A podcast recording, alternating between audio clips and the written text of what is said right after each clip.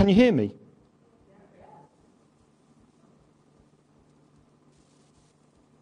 Can you see me?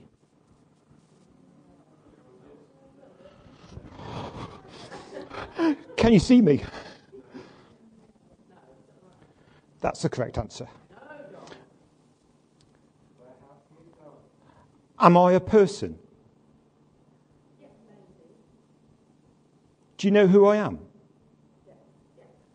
How do you know who I am?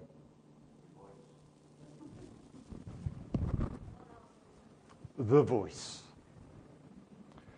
Isaiah 7:14 says, "Behold, the virgin shall conceive and bear a son, and shall call his name Emmanuel." That's the English Standard Version.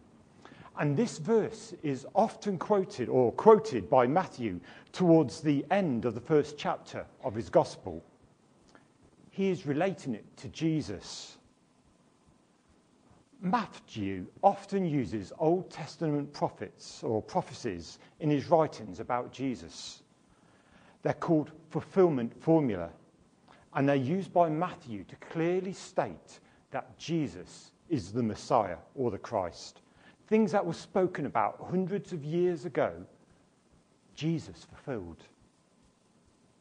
Matthew knew that Jesus was the promised Messiah, and the Jews were longing for the Messiah to come.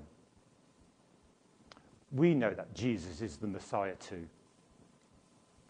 You'll probably remember that that word I used from Isaiah 7:14, Emmanuel, it's a Hebrew name and it means with us is God. That's what it means.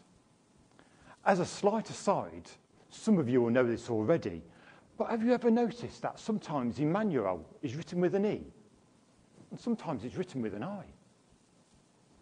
I bet you've wondered why as well, haven't you? Maybe you've researched and found out why. But it's just like the names we have today. So it's rude to point, but there's Jill and there's Jill. We've got Gill with a G and Jill with a J. Same name.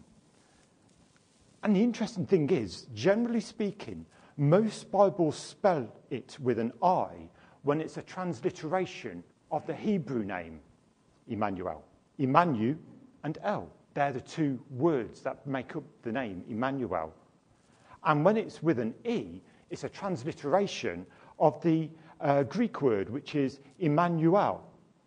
And you might know already that Manuel is a Spanish and Portuguese version of this name. And I've heard it's a very popular name for males in Torquay. the important fact this morning, though, is that 2,000 years ago, also, when Jesus was born in Bethlehem, he was God is with us. In a few days' time, when 2023 begins, Jesus will still be God is with us. You might not see him physically, but he's here. As we want to learn to recognize his voice, so I think we'll become more courageous in doing what God wants us to do. Things that we think are difficult now to do in God's name, we'll be able to do as we keep on listening to his voice. You know, a few moments ago, you couldn't see me, but you knew it was me because you've all spent time with me.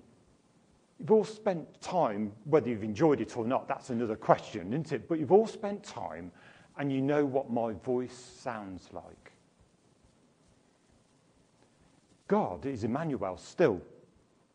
God is with us. It's a fact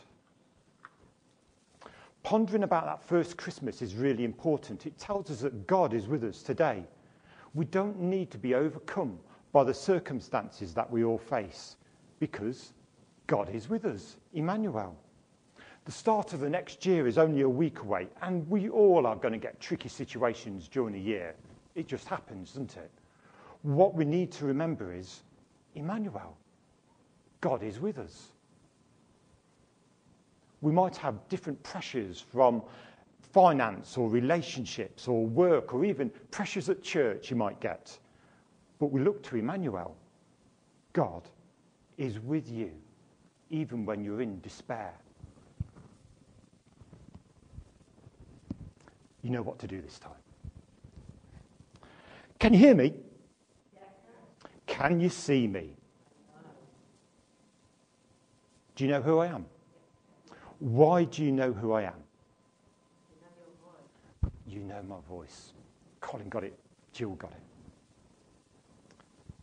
It's Christmas today, and we were celebrating. But what a great day it is to get to know God's voice better. And in 2023, what a great year it could be if we all practice getting to know God's voice. Read the Bible a lot. And here's an idea bring your own Bible to church. And then when there's a reading at the beginning of a service or something, you can turn to it and look at it and say, oh, yeah, I know where it is in my Bible. I'll be able to find it when I get back home. Pray on your own, pray with other people, and listen to God's voice. I'm going to read a passage of scripture out to you now, and you'll hear God speaking to you now. I'm sure it's God saying something to you. Think about what it says. And then just remember God is with you.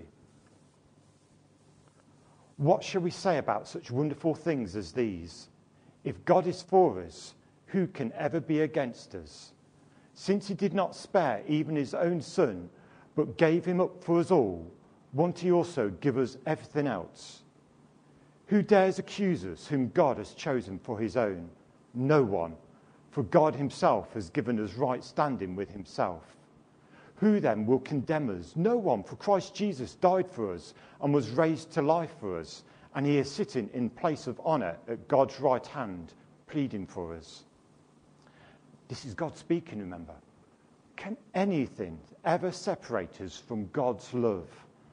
Does it mean he no longer loves us if we have trouble or calamity, or are persecuted, or hungry, or destitute, or in danger, or threatened with death? As the scriptures say, for your sake we are being killed every day, we are being slaughtered like sheep. No, despite all these things, overwhelming victory is ours through Christ who loved us. And I am convinced that nothing can ever separate us from God's love neither death nor life, neither angels nor demons, neither our fears for today or our worries about tomorrow. Not even the powers of hell can separate us from God's love. No power in the sky above or in the earth below. Indeed, nothing in all creation will ever be able to separate us from the love of God that is revealed in Christ Jesus our Lord. Last time. Can you hear me? Can you see me? Do you know who I am? Do you know really who I am? Yes, you do. Do we really know who God is? We're learning about him still, aren't we? But at Christmas time, when we see all the lights and the tinsel and the tree and the presents and the people we care about, look for Emmanuel as well. It's easy to see the trees, the lights, the cards, the beautiful food, the great people we're with. I want to encourage you. Look for Emmanuel. You may not see him so clearly, so easily, but look for Emmanuel. God is with you. His love, we read about it, continues to change you and it continues to change other people. You know my voice, like we said earlier, because God uh, because you know me, you spent time with me. As we get to know Emmanuel, it means we're going to interact with him because he is certainly interacting with us. At the end of Matthew, it says, Lo, I am with you always, remaining with you perpetually, regardless of circumstance, on an every occasion, even to the end of the age. How exciting is that? God is still with us. No circumstance, no situation we face can change that truth.